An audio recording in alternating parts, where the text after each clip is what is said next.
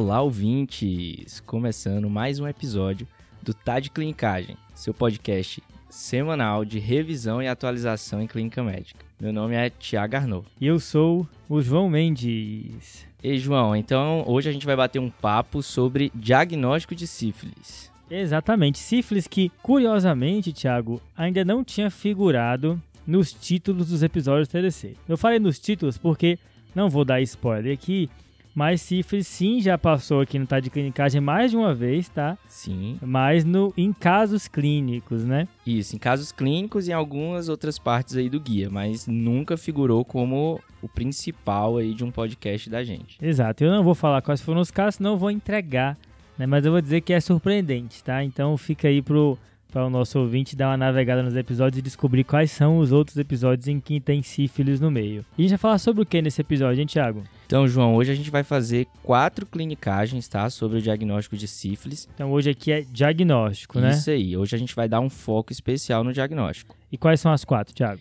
Então, a gente vai falar inicialmente, tá? Sobre os métodos, né, que a gente vai ter. Então, quais tipos de exames que a gente vai utilizar no, no paciente que eu tenho uma suspeita que tem sífilis ou que eu quero rastrear. Tá, então nessa primeira são exames, né? Isso daí. O que, que é exame direto, o que, que é exame sorológico, o que, que é teste treponêmico, o que, que é teste não treponêmico. Perfeito. Aí na segunda, João, a gente vai estar tá falando, né, justamente das pegadinhas e armadilhas que você, né, precisa prestar atenção quando você vai interpretar esses exames. É, porque aqui tem muito, né, falso positivo, falso negativo, até aquele efeito prozona, né, porque aí a gente vai ficar mais por dentro dos exames, e isso já vai para a terceira clinicagem, né, Thiago? A terceira clinicagem, João, vai ser justamente quando que eu vou pedir. Tá. Seja quando eu penso em rastrear algum paciente, seja naquele que está com sintoma e eu estou pensando, é sífilis. Boa. E aí, final aí, a quarta clinicagem é como interpretar. Já sei quais exames existem, as pegadinhas e quando pedir, uma vez que eu pedir, como eu vou interpretar os resultados, né? Quais os algoritmos diagnósticos. Aí a gente fecha essa quarta aí. Perfeito. Vamos começar então? Vamos lá. Mas antes, João, acho que é só importante a gente fazer uma ressalva, Hum. porque neurosífilis é algo à parte, né? A gente fez a escolha de deixar neurocífilis de fora da nossa conversa aqui, né, Thiago? Isso. Porque diagnóstico de neurocífilis, assim, é uma coisa muito etérea, tem muita divergência, os testes não são categóricos. Então, por ser um assunto muito complexo e que podia confundir, a gente optou por deixar de fora. Quem sabe aí no outro episódio a gente volta para falar só de neurocífilis. né? Justamente, cabe um episódio aí só pra ela. Mas sobre neurosífilis, João, Hum, Pra quem não sabe, a gente tem o Guia TDC, o nosso serviço de atualização e revisão. E lá no tópico 19, tá? A gente discute um pouco de tratamento de neurosífilis. Interessantíssimo, viu? Acho que vale a pena conferir. Isso, nesse tópico a gente trouxe um pouco um trabalho de não inferioridade que comparou ceftraxone com penicilina cristalina para neurocífilis, né? Lembrando que no Guia TDC a gente faz uma revisão semanal de estudos importantes que estão atualizando a prática médica. Aproveita e revisa também com você, assinante, tanto na forma de texto ou de áudio.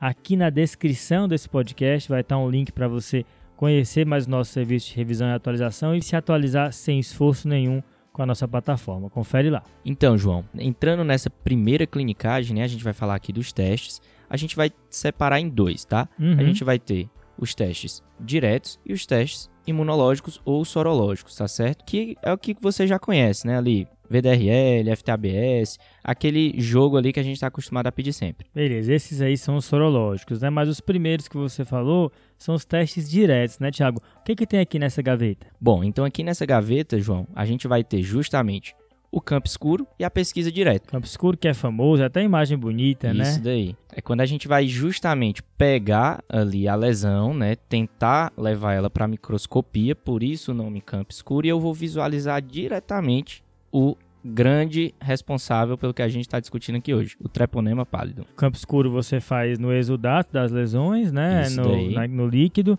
A pesquisa direta você pode fazer também no líquido ou pode fazer numa lâmina, né? Isso. Mas acho que a grande questão desses testes é que, por exemplo, você já viu fazer alguma vez, Thiago? Nunca. Eu também não, pra mim é que nem caviar, eu só ouço falar.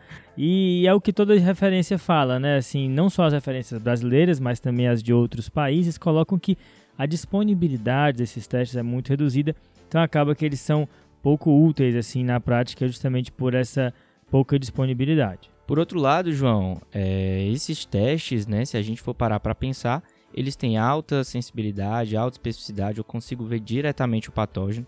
Seriam bem rápidos, né? Porque ali eu tô com o doente no meu consultório. Se eu tiver a possibilidade de fazer o raspado da lesão, pegar o exudato da lesão, botar no microscópio, tá dado o diagnóstico. Você tá vendo o culpado ali, né? Justamente.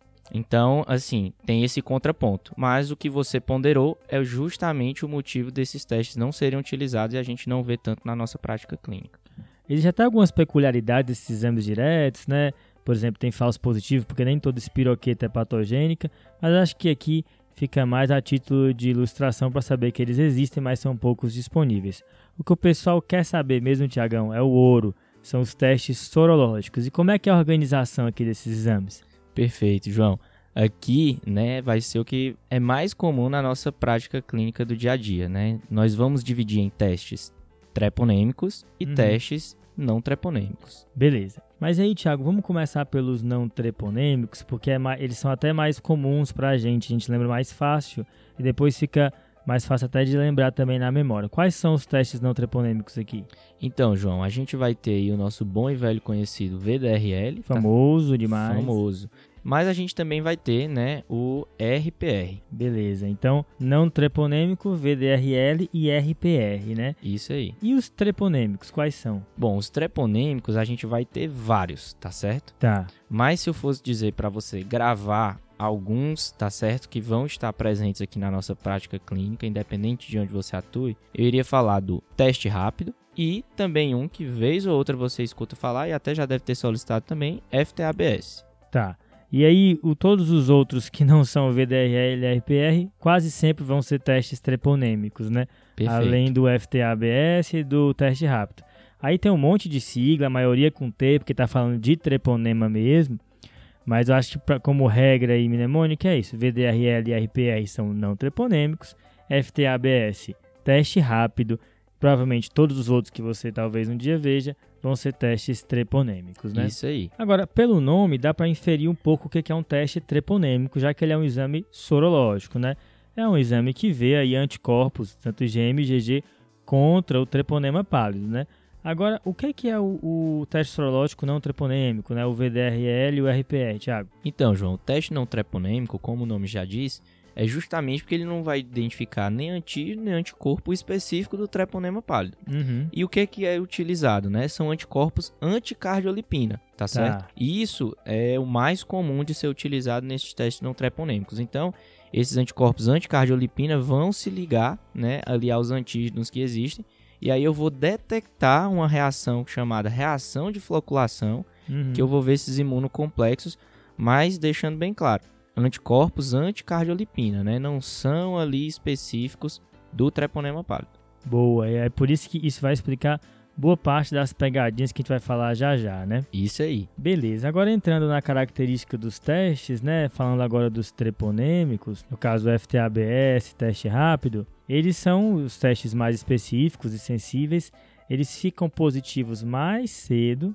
tá? Então, logo eles se positivam até mais cedo que os não treponêmicos, mas uma vez positivo, provavelmente para sempre positivo, né? E aí isso é um problema, porque se o paciente eventualmente se reinfectar, o teste não vai te auxiliar tanto assim a perceber isso, porque ele vai ser positivo ainda da primeira vez. E além disso, ele não dá para acompanhar a titulação, então atrapalha eu saber se o tratamento funcionou, como é que está a atividade da doença, né? Isso aí, João.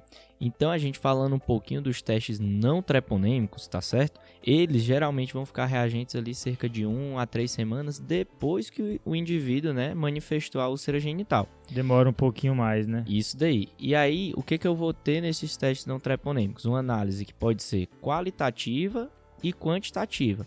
E a quantitativa ganha aqui uma grande importância para a gente. Por hum. quê? Porque aí eu vou ganhar né, uma vantagem em relação a justamente isso que você falou dos testes treponêmicos. Né? Eu vou poder acompanhar como é o título inicial desse paciente, como ele ficou depois do tratamento e se eventualmente houve uma reexposição, houve uma falha, eu também posso medir a depender de como é que foi. Foi para cima, foi para baixo, manteve, como é que está o título do teste não treponêmico deste paciente. Esses testes não treponêmicos, né, Tiago, eles são expressos em diluições, né? Isso aí. Ele dá positivo e aí o colega do laboratório vai diluindo, diluindo, Isso. diluindo até o teste não ser mais positivo. Por isso que ele vem 1 para 8. Isso, Um pra- sempre em fatores de 2. Exato. Ele divide pela metade, 1 para 2, de novo na metade, da metade da metade, 1 para 4, metade da metade da metade, 1 para 8 e assim até não ser mais positivo. Então, quanto mais ele precisou diluir até negativar, mais positivo, é exame, mais forte é essa positividade, né? Então, João,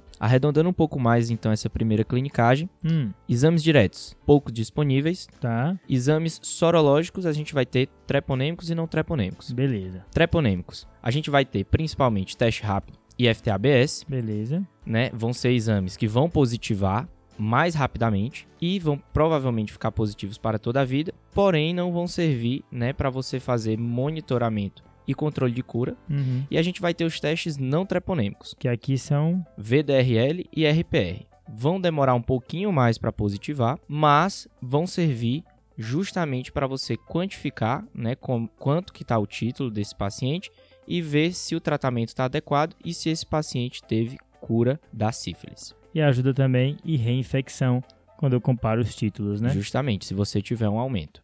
Agora, indo para a segunda clínica, a gente vai falar um pouco das pegadinhas aqui dos exames, né, Tiago? Isso aí. Eu acho que vale a pena começar falando de uma coisa que sempre vem à tona quando a gente fala de sífilis, que é o efeito prozona, né? Que brincadeira é essa aqui, cara? Quando a gente fala de efeito prozona, Hum, o que que vem à mente, né?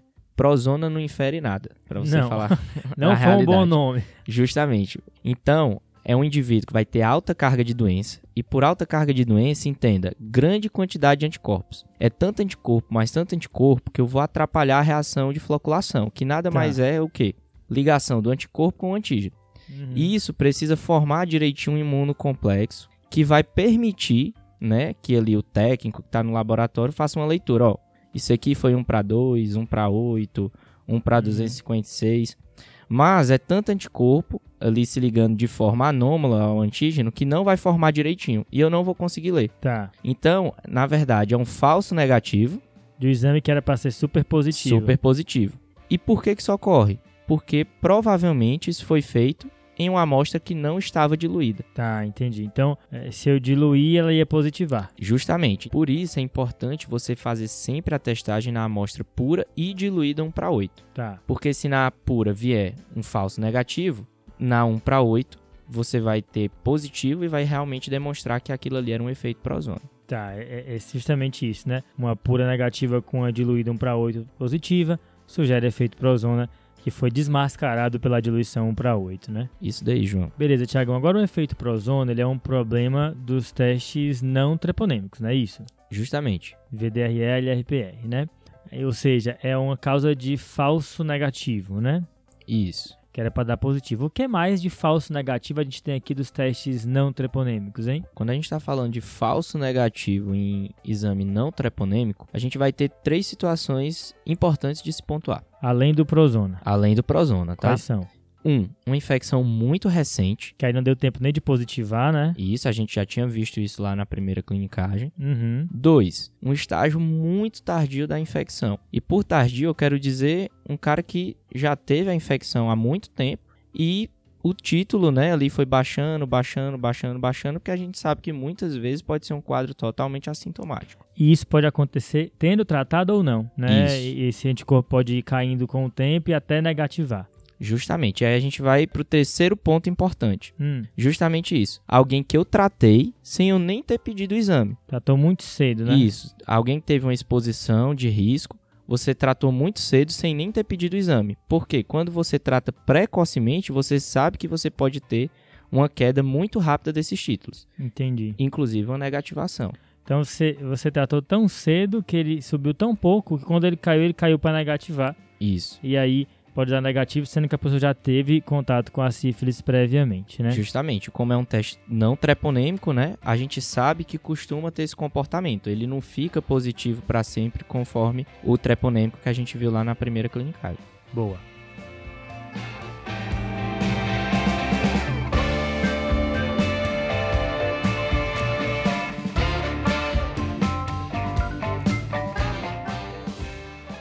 Tá, então com isso passa a régua nos falsos negativos de teste não treponêmico, né, de VDRL. Agora, se tem um negócio que é clinicagem, o pessoal sempre gosta de falar, é o tal do falso positivo do VDRL, dos testes não treponêmicos, né, Thiago? E aqui tem muita coisa, né, cara? Justamente, João. Quando a gente fala de falso positivo ali do VDRL, a galera se anima na, na clinicagem. Uhum. A gente vai ter duas situações, né? Uns falsos positivos que podem ser transitórios ou permanentes. Tá, vamos pro transitório primeiro. Beleza. Então, assim, destacando aqui no transitório, gostaria de falar da gravidez. Tá, e aqui é complicado, né? Justamente. Porque é uma doença super importante já tá na gravidez, tem consequências pro feto, né? Mas aí eu acho que aí o teste treponêmico vai ajudar a gente, né? Isso daí. Então, assim, gravidez, tá? Mas outras situações que podem aparecer aqui transitoriamente, esse VDRL aí positivo, a gente vai ter imunizações, então depois de imunizações pode positivar. Uhum. A gente também vai ter doenças febris, tá? No campo infeccioso. Algumas delas, malária, hepatites, catapora, sarampo, tudo isso daí pode positivar o VDRL. Beleza, isso tudo transitoriamente, né? Logo depois desse, de, em qualquer um dessas questões aí, o VDR pode dar uma positivada e negativar e não ter nenhuma relação com sífilis. Agora, falando dos falsos reagentes permanentes, aqui tem o quê? Aqui tem uma clinicagem grande, né? Justamente o VDRL, que a gente já explicou ali que era anticorpo anticardiolipina, né, detectado. A gente aqui cita um pouco de colagenoses, dentre elas o lupus e até mesmo síndrome do anticorpo antifosfolípide, né? Essa é a clínica já famosa e do falso positivo do VDRL nessas situações, lembrar que é permanente, mas o que mais faz um VDRL falsamente positivo permanentemente, hein, Thiago? Outras doenças autoimunes também pode ter, tá certo, uma positivação do VDRL. Hum, Infecção pelo vírus da imunodeficiência humana, o HIV. sempre ele. Hanseníase também, João. Uhum. hepatite crônica, tá? E também pacientes muito idosos, tá certo? Uma idade bem avançada, a gente pode ter uma positivação desse VDRL. A gente vai ver mais à frente que esses falsos positivos aí muitas vezes vão ser desmascarados pelo teste treponêmico, vindo negativo ajuda a gente a interpretar, né? Perfeito, João. Mas aí fica então as causas de VDRL falsamente positivo. E aqui a gente fecha os falsos negativos e positivos dos testes não treponêmicos. Agora vamos virar a página e entrar nos falsos aqui dos treponêmicos, né? O falso do FTABS e do teste rápido aqui. Esses são testes bem mais específicos, né, Thiago? Então a gente espera, e sensíveis também. A gente espera que os falsos sejam menores, né? O que a gente tem de falso negativo aqui desses exames treponêmicos? Então, João, justamente como você falou, são bem mais específicos. Aqui eu estou falando de detectar né, um anticorpo que é contra o treponema pálido, ou seja, específico dele mesmo. E quando a gente fala de algo que está vindo negativo, eu vou ter duas principais situações. Uma Hum. delas, a gente até já comentou, né? Apesar de ser um teste que positiva muito cedo, eu ainda tenho uma certa janela imunológica, né? Às vezes foi cedo demais, aí nem o treponêmico deu tempo de ficar positivo, né? Justamente. Então, se cair aí nessa pequena janela imunológica, ainda vai estar negativo. E qual seria a segunda causa? E a segunda é quando o indivíduo que ele tem uma imunossupressão muito grave. Tá. Então, assim, uma imunossupressão tão grave que eu nem consigo produzir adequadamente anticorpos contra esse insulto agudo do treponema pálido. Aí vale para quase todo teste sorológico, né? Uma imunossupressão grave que afete a produção de imunoglobulina eventualmente pode fazer isso, né? Justamente, João. João, aqui também tem alguns falsos positivos, tá? Mas não é uma lista tão grande como os não treponêmicos. É, não é muito badalado os falsos positivos do FTABS, dos testes treponêmicos, né? Mas no final tem um pouquinho, né? É, tem um, um pouquinho ali. Se a gente for citar, a gente pode né, falar de outras doenças causadas por espiroquetas. Tá, que, que aí dá, dá para entender, né? Porque é um teste direcionado para espiroqueta. A gente vai ter também malária e pode até ter hanseníase também. Beleza. Mais raro a gente ver essa situação, mas só lembrando que é possível sim falso positivo de teste treponêmico. Então aqui a gente encerra a segunda clinicagem, né?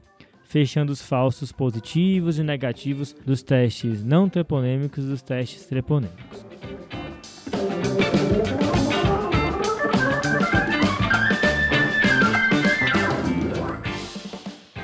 Beleza, João. Então agora entrando na terceira clinicagem, tá? Hum, Quem eu vou testar e se tiver indicação de rastreio, para qual grupo é que eu vou pedir o exame, né?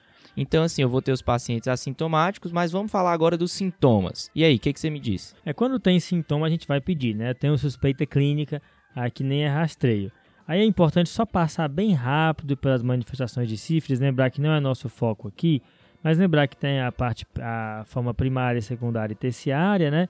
Mas a primária é uma lesão classicamente indolor na região genital, mas tudo pode acontecer em sífilis, então pode doer, pode ser mais de uma lesão, pode ser em outro local que não seja a região genital, mas o clássico é isso. Tá. Aí tem uma segunda fase, a sífilis secundária, que vem semanas depois da, da semanas a meses depois da primária, em que eu vou ter o típico aqui é um rache cutâneo, exatema máculo papular, que o clássico, mais uma vez, não é pruriginoso, mas eventualmente pode ser. E só destacaria aqui também que posso ter queda de cabelo, seja alopecia, seja madarose, mas enfim, o que chama a atenção na segunda fase aqui é o rache cutâneo. Beleza. E a terceira fase, que é bem mais tardia, que é a ortite, é bem famosa, mas algumas manifestações neurológicas podem ser também na forma tardia. Aqui tem a demência, tem o tabes dorsalis, né? Também está aqui na terciária. E dentre, dentre esses períodos, primária, secundária e terciária, o paciente muitas vezes fica completamente assintomático que aí é a sífilis latente, né? O importante de saber essas manifestações é que ajuda a interpretar os exames, tá? Então, por exemplo, classicamente, os testes não treponêmicos, o momento de maior positividade deles é na sífilis secundária, né? Já na sífilis primária, é um momento de muito mais facilidade de falso positivo, porque como é precoce, às vezes não deu tempo de positivar. Então é importante só entender em que momento foi feito o exame porque aí você consegue desconfiar mais se foi falso ou não o resultado. Beleza, João. Então, assim, qualquer um desses sintomas, especialmente na ausência de uma explicação alternativa e com exposição, né, aí é motivo para você pensar em cifras e pedir. Lembrar que a gente sempre fala do mantra aqui no TDC, uma sorologia e um copo d'água não se nega a ninguém. Então, especialmente um paciente que faz muito tempo que não tem sorologia, se vem com um quadro clínico desse, vale a pena pedir os exames. Show de bola, João. Agora a gente falando um pouco dos pacientes assintomáticos, tá? Quando a gente fala daquele cara, né, que tá justamente na janela ali de sífilis latente que você citou, João, Uhum. que pode ser uma latente precoce, ou seja, um quadro até um ano, ou uma latente tardia, depois de um ano, é o cara que não vai ter sintomas, Uhum. né? E é justamente nisso daí que eu vou precisar ser mais enfático em fazer um rastreio para eu detectar e tratar esse indivíduo antes que tenha alguma complicação. Isso é importante entender por que, que é importante rastrear no Brasil, né, Thiago? Eu vi esses números e eu fiquei impressionado. Assim, tem números de 2018, a gente teve 158 mil casos de sífilis no Brasil. Assim, são muitos, muitos casos. É muito, e, viu? e deve ter subnotificação, porque em gestante a gente teve 62 mil casos, porque no pré-natal faz parte do É rastreio. obrigatório, né? né? Então, assim, realmente é uma coisa muito importante. A gente teve 241 mortes por sífilis congênita. Então, é, tem muito caso de sífilis, tem que rastrear mesmo, porque a doença é muito prevalente, está aumentando no mundo inteiro, não só no Brasil. Mas fale pra gente, então, quais são os grupos em que a gente vai rastrear, rastrear sífilis e como a gente rastreia. Então, João, aqui seguindo tá o PCDT, tá certo, de 2022, Ministério da Saúde. Então vamos por tempo, tá? Hum, Desde quando eu preciso rastrear num período maior até um intervalo menor, tá. tá? Então, anual, qualquer indivíduo com menos de 30 anos, tá? É bem assim mesmo que o Ministério da Saúde coloca. Beleza. Então, menor ou igual a 30 anos, pede sorologia para sífilis anualmente. Semestral? Semestral. Quando a gente fala de a cada seis meses, a gente vai colocar nesse grupo, né? Homens que fazem sexo com homens, tá certo? Uhum. a população trans e também travestis, né, os privados de liberdade, as pessoas vivendo com HIV e também os indivíduos que praticam sexo anal receptivo sem o uso de preservativo. Esses daí a cada seis meses. Ok. Trimestral? Trimestral aqui entra os usuários de PrEP. Então, todo indivíduo que está fazendo uso de PrEP vai ter que testar a cada três meses. A PrEP, que é a profilaxia pré-exposição, né? Isso Ao daí. HIV. Então, esse é um paciente que você tem que pedir sorologia para sífilis a cada três meses. E tem alguma outra temporalidade, Thiago, de sorologia? Tem, tem sim, viu, João? Hum, Aqui a gente va- vai ter três grupos principais que eu vou testar assim que ele passa na consulta comigo, e daqui a 4, 6 semanas. Quais são? O paciente que foi vítima de violência sexual, Tá. o indivíduo que tem indicação de utilizar uma profilaxia pós-exposição, Beleza. Relação sexual de risco, né? isso, desprotegida, e o indivíduo que teve um diagnóstico agora recente de qualquer infecção sexualmente transmissível. Acho que dá pra entender o raciocínio aqui, né, Thiago? É uma pessoa que acabou de se expor, né? Então, se o exame der negativo agora, pode ser aquela janela imunológica que a gente falou. Então, eu testo nesse contato com o serviço de saúde e 4 a 6 semanas depois, porque pode acontecer uma positivação do exame. Justamente.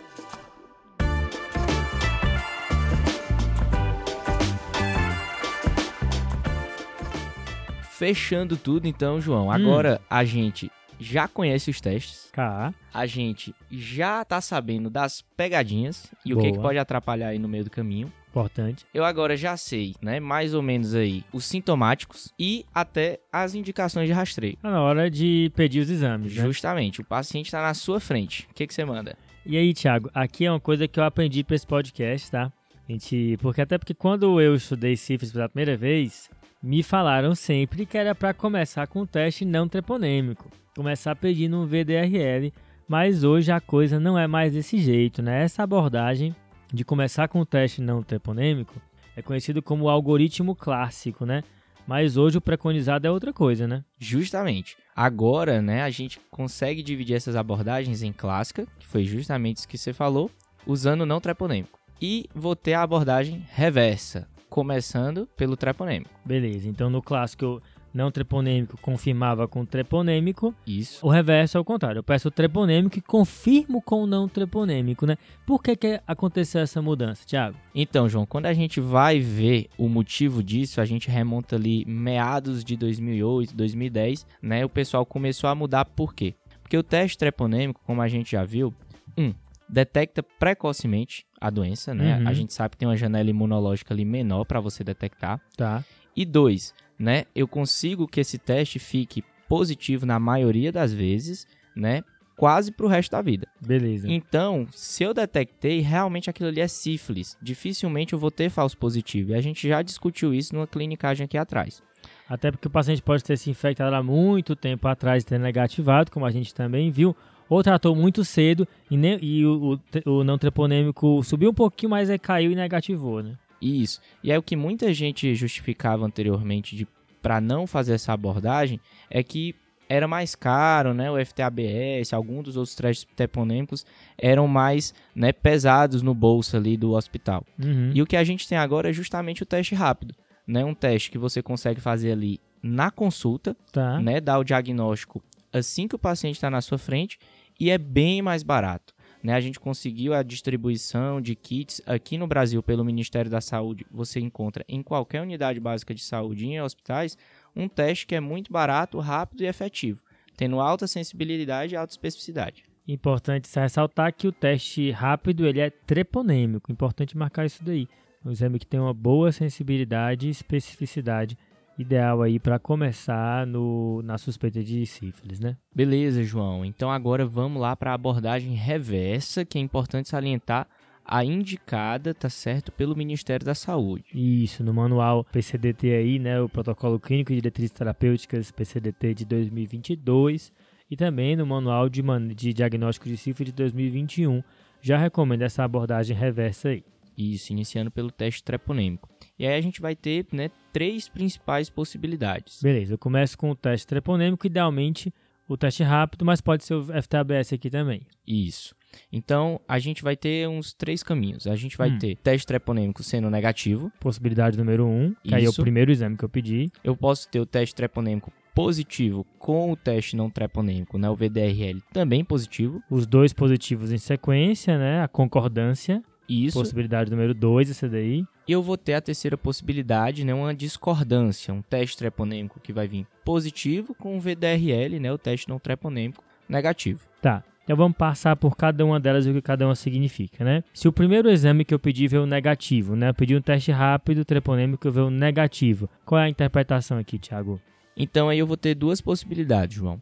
Uma que a gente já conversou anteriormente, né? Aquele indivíduo que pode estar ali na janela imunológica, pedir muito cedo o teste. Tá. E aí provavelmente eu vou precisar repetir ali da, daqui a umas quatro semanas, mais ou menos. Uhum. Ou esse indivíduo realmente não tem sífilis, né? Você checa ali a história de exposição dele, é, não é compatível, realmente não tem indicação de você repetir o teste. Esse indivíduo não tem sífilis, encerrei meu fluxograma. Beleza. Existem raros casos de seroconversão aí do, do teste do teste treponêmico, dele negativar, né? Mas o mais comum são esses dois que você falou mesmo, que é o não ter sífilis ou janela imunológica, né? Vamos para a possibilidade número 2, então, né? O meu primeiro teste, o teste rápido, que é treponêmico, ele vem positivo.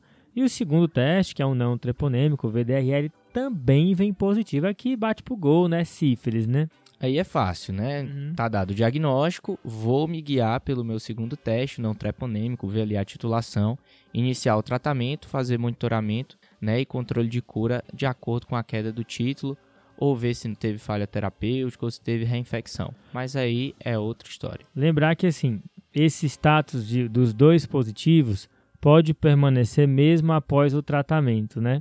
Ele pode permanecer com o teste treponêmico positivo, que é o habitual, e o teste não treponêmico pode permanecer positivo em baixos títulos, né, ou em títulos menores do que o pré-tratamento. Então é importante só colocar isso em contexto, né, porque às vezes é um paciente já tratado, né, sem Isso. nova exposição.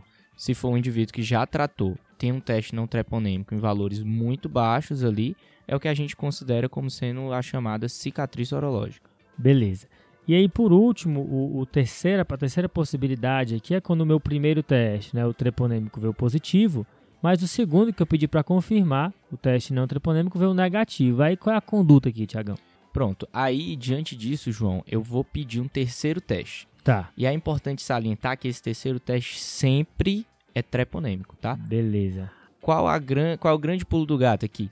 É um terceiro teste treponêmico, mas tem que ser uma metodologia diferente do primeiro que eu já fiz. Entendi. Então vamos supor que eu pedi um primeiro teste que era um teste rápido, então agora eu vou pedir um FTABS. Isso. Tá, eu mudo o método do teste treponêmico, né?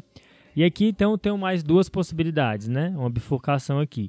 Eu tô, na- eu tô no contexto da discordância. O meu primeiro veio positivo e o segundo veio negativo. Aí eu Isso. pedi o terceiro para ver, para tirar a prova, e esse terceiro também pode vir positivo ou negativo. Se o terceiro teste veio negativo, qual é a interpretação? Se o terceiro teste veio negativo, né, então provavelmente aquele teste inicial lá que eu tive foi realmente um falso positivo. Raro, né, mas entra lá naquela clinicagem das pegadinhas que a gente já comentou. Beleza. Agora, se esse terceiro teste veio positivo, então eu tirei a prova e provavelmente o paciente tem sífilis mesmo, né? Isso, provavelmente o paciente tem sífilis e também cai lá naquela segunda clinicagem que a gente já comentou, né? É um indivíduo que por algum motivo o teste não treponêmico dele veio não reagente. Aí eu vou ter que ver qual o motivo desse falso negativo, né? Só dando uma lembrada, né? Ou é muito precoce a sífilis, ou é uma sífilis já tratada, ou é uma sífilis tão antiga que aquele exame foi caindo, né? E ficou só os treponêmicos positivos, ou quarta possibilidade, o efeito prozona, se não fizeram o teste com aquele esquema de fazer ele não diluído e fazer diluído 1 para 8 para ver se o prozona está presente. Beleza? Beleza, fechou, João. Agora, existe também a abordagem clássica, né, Thiago? Onde é que ela se encaixa melhor? Em que paciente eu considero começar com o teste não treponêmico? Então, João, quando eu falo da abordagem clássica, né, eu vou mirar ela, eu vou preferir ela principalmente nos pacientes que já têm o histórico de sífilis, né? Tá. Ele é um paciente que chega para mim, eu, eu conheço esse histórico dele, que ele já tratou, que ele já infectou, e de preferência eu tenho acesso a um exame não treponêmico anterior dele. Porque eu vou repetir né, esse exame não treponêmico e eu vou ter a minha possibilidade de comparar essas diluições. E aí entender em que situação esse meu paciente está. Ou seja, eu já sei que o paciente tem um teste treponêmico que é positivo, porque esses exames ficam positivos na maioria das vezes para sempre, né? Isso. Durante muito tempo, na verdade. E aí ele vai ser pouco útil para o diagnóstico, né? Então eu estou pensando numa reexposição. Eu peço o não treponêmico para comparar índices aqui sorológicos, comparar diluições e ver se houve alguma mudança, né? Justamente. Agora, beleza, entendi. Eu começo com o teste não treponêmico, com o VDRL, por exemplo, no paciente que eu sei que já tem sífilis e que o FTABS aqui ajudaria pouco, porque eu já espero que ele venha positivo. Agora, é muito comum a gente começar pedindo VDRL, né? eu mesmo tinha esse conceito que a gente começava com o teste não treponêmico. Vamos supor que o paciente não tem sífilis e eu comecei com a abordagem clássica, tá, Tiago? Aí eu vou ter três possibilidades também aqui, tá, João? Tá. Então a primeira, né, eu vou ter o indivíduo que vai ter o teste não treponêmico que vai ser não reagente. Tá, o meu primeiro exame veio negativo. Isso. Eu vou ter também o meu paciente que vai ter o teste não treponêmico reagente. E eu vou ter um teste treponêmico também reagente. Os dois positivos, que é a segunda possibilidade, né? E aí eu vou ter também uma terceira possibilidade em que o teste não treponêmico vai ser reagente, mas eu vou ter o teste treponêmico não reagente. Tá, a discordância, o segundo teste negativo com o primeiro positivo, né? Vamos passar rapidinho por cada uma delas, então. O primeiro teste negativo, né? Pediu o VDRL aqui, ele veio negativo. Acho que é aquela questão, né? Ou, é, ou não é sífilis mesmo, ou eu pedi muito cedo, né? Só que aqui esse muito cedo no teste não treponêmico, ele é uma janela maior do que o treponêmico. Lembrar que se você desconfia, pedir em quatro semanas, né? Justamente. E aí a gente vai para a segunda possibilidade. Então, a segunda possibilidade, que os dois testes são positivos, esse paciente tem sífilis. E aí a gente pode ir para essa terceira possibilidade. Que seria o VDRL que eu pedi inicialmente positivo. Aí eu fui confirmar com o FTABS, por exemplo, ele veio negativo, né? É, aí a gente lembra lá da clinicagem das pegadinhas, né? Que eu Uhum. vou ter um teste treponêmico negativo e um teste não treponêmico positivo. E aí aquela extensa lista lá dos casos em que vão ser transitórios e dos casos que vão ser permanentes. Aí eu tenho que pesquisar tudo aquilo e ver se meu paciente se encaixa em alguma delas. Mas de todo modo, aqui eu também peço um terceiro exame, que no caso é treponêmico, para confirmar se de fato é um VDRL falso positivo ou se o problema foi com o teste treponêmico confirmatório que veio falso negativo aí. Justamente. Aí eu sempre faço essa confirmação e vejo se meu indivíduo tem sífilis ou se era um VDRL que vai estar incluído em outras causas clínicas. Fechou aqui, hein, Thiago? Trouxemos as clinicagens mais importantes dos testes diagnósticos para sífilis, passando aí sobre detalhes dos exames treponêmicos, não treponêmicos, pegadinhas, quando pedir e o mais importante, essa abordagem reversa aí de pedir os exames, né? E o que fazer em cada situação. Fechou, João. Então a gente fica aí no aguardo de outros podcasts aí sobre sífilis e com certeza um sobre neurosífilis aí que eu acho que a galera tá no gás para escutar sobre esse tema, já que a gente não bateu aqui nesse podcast. Olha, se teve tanta, tanto percalço aí no diagnóstico de sífilis, imagina do de neurosífilis. Vai ficar para uma próxima. Sempre lembrando os nossos ouvintes de assinarem nosso podcast no seu feed, darem uma avaliação, seguir nas redes sociais, tá? De clinicagem, Twitter, TikTok, YouTube.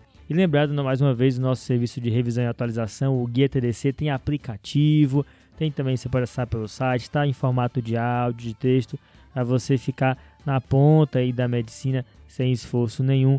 Lembrando que o link está aqui nos comentários. Fechou, Thiago? Fechou, João. Valeu, falou, falou, falou, falou. Esse podcast tem como objetivo educação médica. Não utilize como recomendação. Para isso, procure o seu médico.